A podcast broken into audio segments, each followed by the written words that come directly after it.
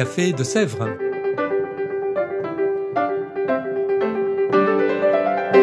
Au Café de Sèvres, on discute philosophie et théologie.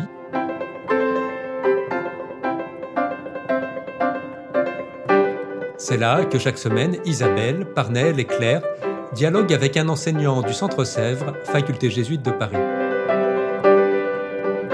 L'émission d'aujourd'hui est animée par Parnell Ledaga.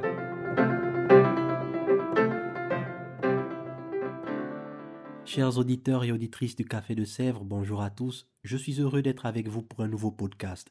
Et aujourd'hui, nous allons discuter de René Descartes, philosophe célèbre, connu du monde philosophique et aussi personnage euh, assez particulier de l'histoire de la philosophie, de l'histoire des Lumières.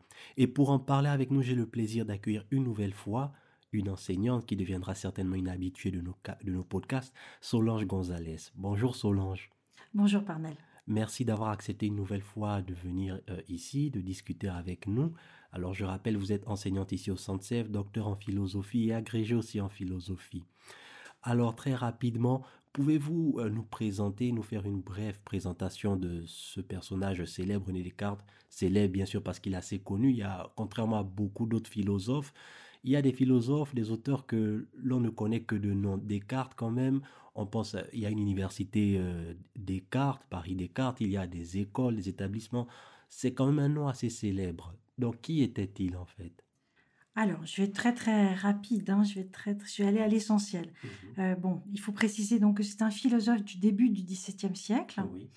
Euh, il est né en France, il est né en France, mais il a passé la plus grande partie de sa vie en Hollande, où mhm. il est parti vivre volontairement et sans doute pour des raisons euh, qui étaient liées à, à, sa tranquillité. Il voulait préserver sa tranquillité, il voulait pouvoir euh, faire ses expériences, tout d'abord, de, de, ses expériences dans, dans, dans, le domaine de la... Alors ici en France, il n'était pas tranquille? Ah, euh, non, je pense qu'il n'était pas tranquille parce que il était, la, la, la, vie de l'époque était soumise à, à des à des euh, nécessités de, de réunion, d'une de, vie mondaine comme ça, de, mmh de, qui, à laquelle il souhaitait. Puis alors évidemment, je, passe sous silence, mais je, ne devrais pas. Euh, dans cette vie mondaine et, philosophique, il y avait également des querelles possibles, hein, des querelles qui pouvaient être euh, très virulentes, et notamment avec des théologiens. Et donc, voilà, Descartes voulait, voulait se mettre à l'abri de, tout ça. Et euh, malheureusement, il n'y a pas tout à fait réussi parce que des querelles, il en, il en rencontrera toute sa vie. Mhm. Euh, et notamment avec des théologiens protestants qui, qui, qui, qui ne l'ont pas, qui, enfin comment dire, qui l'ont bien embêté. Quoi. et, euh, et, voilà, donc ça a été un, demi-succès que cet exil, mais, mais quand même, ça lui a permis de, de, de donner les ouvrages qu'on peut lire de lui. Mhm. Et voilà, c'est très rapide, mais je, je vais peut-être préciser des petites choses après. D'accord. Alors un petit retour aussi sur le contexte. On connaît Descartes comme un révolutionnaire. Lui-même, il s'est voulu comme quelqu'un qui allait révolutionner euh, la philosophie. Alors c'est un projet assez ambitieux, voire même prétentieux, mais pourquoi a-t-il nourri un tel désir en fait? Euh, S'est-il aperçu qu'il manquait quelque chose à la philosophie à son époque et que lui pouvait apporter sa pierre à l'édifice? Ou était-ce juste un projet ambitieux ou prétentieux? Alors, ambitieux sûrement, prétentieux, je ne sais pas. En tout cas, euh, ce qui est sûr, c'est que oui, il pensait que quelque chose n'allait pas dans la philosophie de son époque. La philosophie de son époque, c'était euh, la, scolastique, c'est-à-dire la, philosophie d'Aristote euh, revue au prisme de, la théologie, de la théologie, donc par, saint Thomas. Et, et donc, la comment dire, le, ce qui ne convenait pas à, Descartes, c'est tout d'abord sur le plan de la connaissance scientifique que ça se joue, mhm. avant toute chose. Euh, donc Descartes, il a eu une formation assez exemplaire. Il a suivi euh, l'enseignement au collège de la Flèche, qui est un collège euh, jésuite et qui est un, excellent établissement scolaire de, de l'époque. Et il y reçoit un enseignement mathématique de très haute qualité. Euh, également un enseignement, euh, disons, plus vaste sur le plan de ce qu'on appelle la philosophie naturelle à l'époque, qu'on pourrait appeler de nos jours la physique. Mhm. Mais voilà, il avait des professeurs qui, qui étaient au courant des, dernières découvertes euh, les plus récentes, notamment celles de Galilée, et qui les enseignaient en temps réel, je, pourrais dire, enfin, directement donc à leurs élèves. Donc on, peut imaginer quelqu'un, je dirais un, enfant qui était sensible à, qui avait un goût pour les sciences et notamment pour les mathématiques. Mmh et c'est ça qu'il a, qu'il a, qu'il a découvert là-bas notamment et qu'il a qui lui a beaucoup plu. Et donc la, le raisonnement mathématique est resté pour lui une sorte de, modèle, d'idéal, euh, de, qui permet d'accéder au vrai avec, euh, en ayant le sentiment euh, du, d'y accéder parce qu'on on, le perçoit de façon évidente, avec grande certitude. Et cette certitude, elle se, elle se délaye un peu dans les autres domaines qu'on lui enseignait, en, théologie évidemment, en, en, philosophie. Et donc il a il forme, euh, et, c'est là, pour le coup, qu'on retrouve son ambition, il, forme le projet de réformer l'ensemble des connaissances euh, sur le modèle du raisonnement mathématique qui, permet donc d'accéder à des certitudes. Euh, voilà, donc il a, il a ce projet-là et c'est vrai que ça, c'est assez révolutionnaire pour, pour des tas de raisons que, que je ne peux pas préciser là dans le cadre de ce podcast, mais c'est une vraie rupture avec, avec ce qui précède puisque les mathématiques n'étaient pas de ce monde en quelque sorte pour, les, pour la, la, scolastique. Elles n'étaient pas applicables au, monde, physique. Euh, voilà, donc oui, c'est, révolutionnaire, c'est très ambitieux. D'accord, alors comme je l'ai dit euh, il y a quelques instants, Descartes, il est assez connu. Et tout à l'heure, justement, avant de venir enregistrer ce podcast, je disais à quelqu'un que j'allais enregistrer un podcast sur Descartes et la personne m'a directement dit je pense donc je suis. Alors, c'est, je pense, euh, le fameux cogito ergo sum euh, de Descartes, c'est une formule assez célèbre. On connaît cet auteur principalement à cause de, cette citation que l'on a tous apprise à l'école, au lycée, mais euh, c'est aussi l'une des citations les plus célèbres de la philosophie. Alors, parfois on la cite sans trop bien comprendre ce qu'elle signifie, mais au fond, que signifie vraiment ce fameux je pense donc je suis Et pourquoi pense-t-il que le simple fait de penser, en fait, euh, ça définit un peu, si vous voulez, euh, notre existence. Oui, alors ça finit, ça, ça définit pas notre existence à nous en tant qu'être humain. Hein. ça définit, euh, ça définit notre pensée. Voilà, l'existence de notre pensée. Euh, alors, donc euh, le, point de départ, c'est que euh, il veut, il veut fonder donc la, la cette science qu'il espère universelle, qui est capable donc de, répondre à tout, toutes les questions et, de, de, de, permettre de connaître tous les phénomènes. Il espère faire ça, mais cette fondation, elle est forcément d'ordre métaphysique. Donc Descartes fait de la métaphysique pour pouvoir être pour, pour, pour, donner un fondement euh, assuré et une bonne fois pour toutes, je prends une de ces expressions, à la, à la science. Et euh, la métaphysique, elle commence nécessairement par fonder la possibilité même de penser. Donc il faut pouvoir établir l'existence de, de, de, la pensée. C'est l'objet du cogito c'est l'objet de, de, ce raisonnement qu'on appelle le, cogito. Et, vous avez raison, c'est à la fois la, la, la, thèse de Descartes, enfin le, syntagme de Descartes le plus connu et, le moins bien compris. Mmh. Euh, parce que la, formulation cogito ergo sum est absolument trompeuse et elle est rare en fait. Il a, c'est pas, c'est pas la forme principale que ça prend le cogito chez Descartes, euh, parce qu'en aucune façon il, ne s'agit d'un raisonnement. Mmh. Alors, le ergo de l'expression, le donc peut, peut, peut, mener à ça, peut faire croire que, c'est un raisonnement, mais c'est, un malentendu. Euh, en fait, c'est une véritable expérience que chacun d'entre nous peut faire et doit faire sans doute. Euh, c'est une expérience qui, pour, qu'on, pourrait traduire comme une expérience comme une position dans l'être. C'est-à-dire que euh, en, pensant, et je passe l'étape du doute, mais le doute c'est une forme de pensée, mais en pensant, euh, je ne peux pas concomitamment euh, être et, être pensant. Voilà.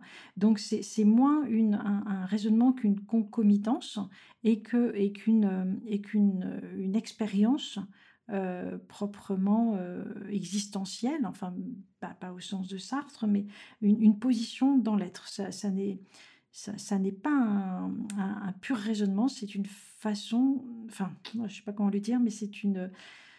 Il faut penser euh, que penser et être coïncident totalement dans le cogito. Voilà, c'est cette coïncidence-là qu'est le cogito.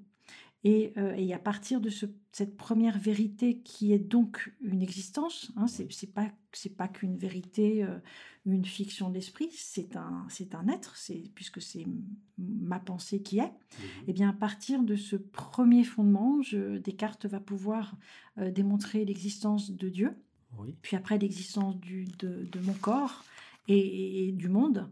Et quand il aura fait tout ça, donc au terme de ses méditations métaphysiques, quand il aura fait tout ça, il sera euh, en mesure, évidemment, de, euh, de pouvoir faire des, des sciences euh, en, toute, en toute assurance. voilà.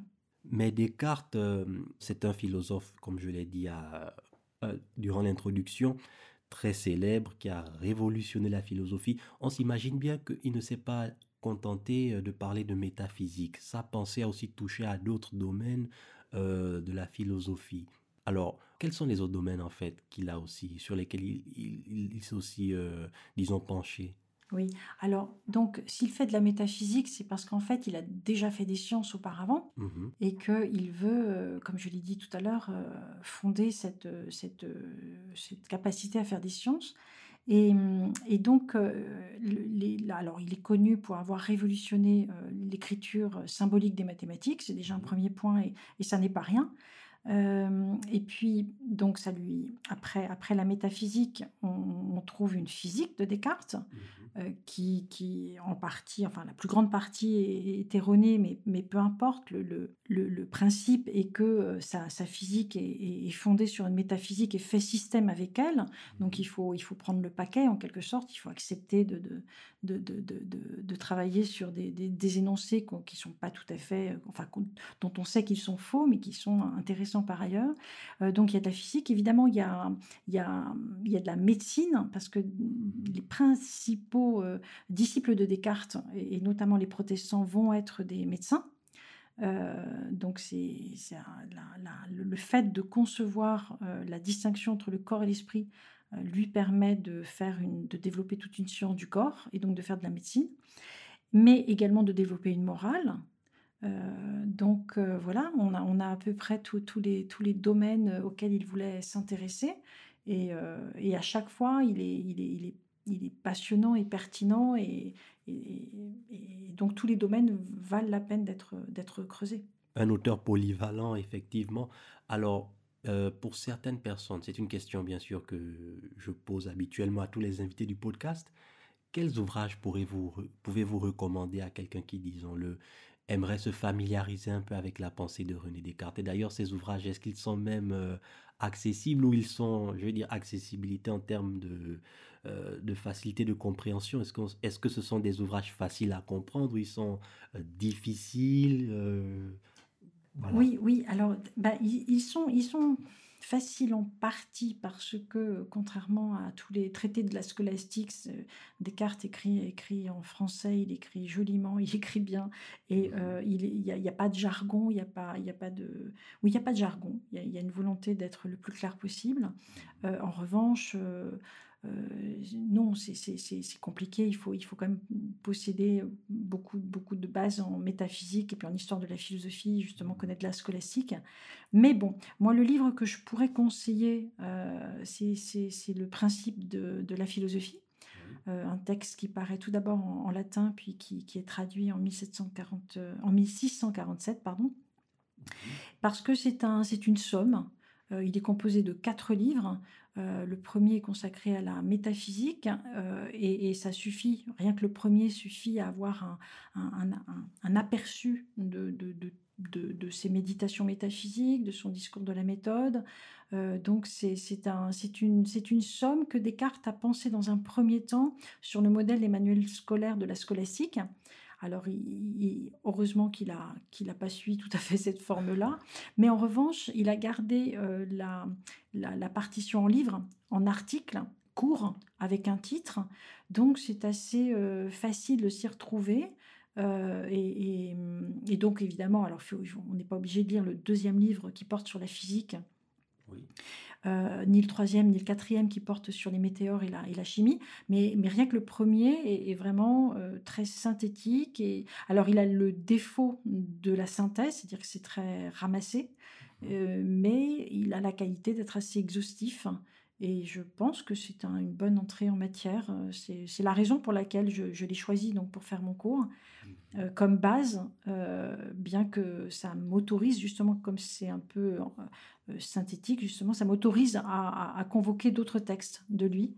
Et ça permet donc de présenter de façon ample la philosophie de Descartes. D'accord. Alors, merci euh, à vous, Solange, une fois de plus, d'avoir accepté euh, de discuter avec nous. Merci de nous avoir, de nous avoir fait découvrir euh, ce personnage fascinant, polyvalent et célèbre, bien sûr, de l'histoire de la philosophie. Merci, merci à vous. Quant à vous tous, chers auditeurs, chères auditrices du Café de Sèvres, je vous dis à très bientôt. Nous nous donnons rendez-vous pour un nouveau podcast dans deux semaines. D'ici là, portez-vous bien.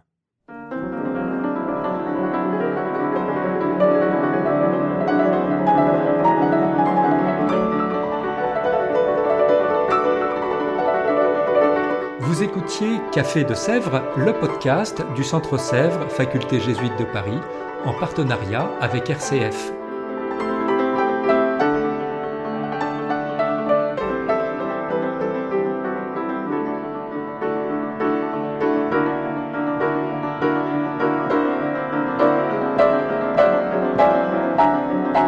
Pour ne rater aucun épisode, abonnez-vous sur votre application préférée Spotify, Deezer, Apple Podcast ou Google Podcast.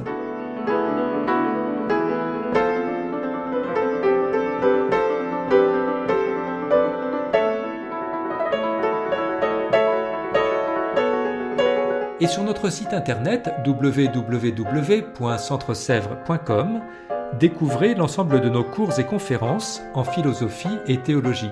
À bientôt!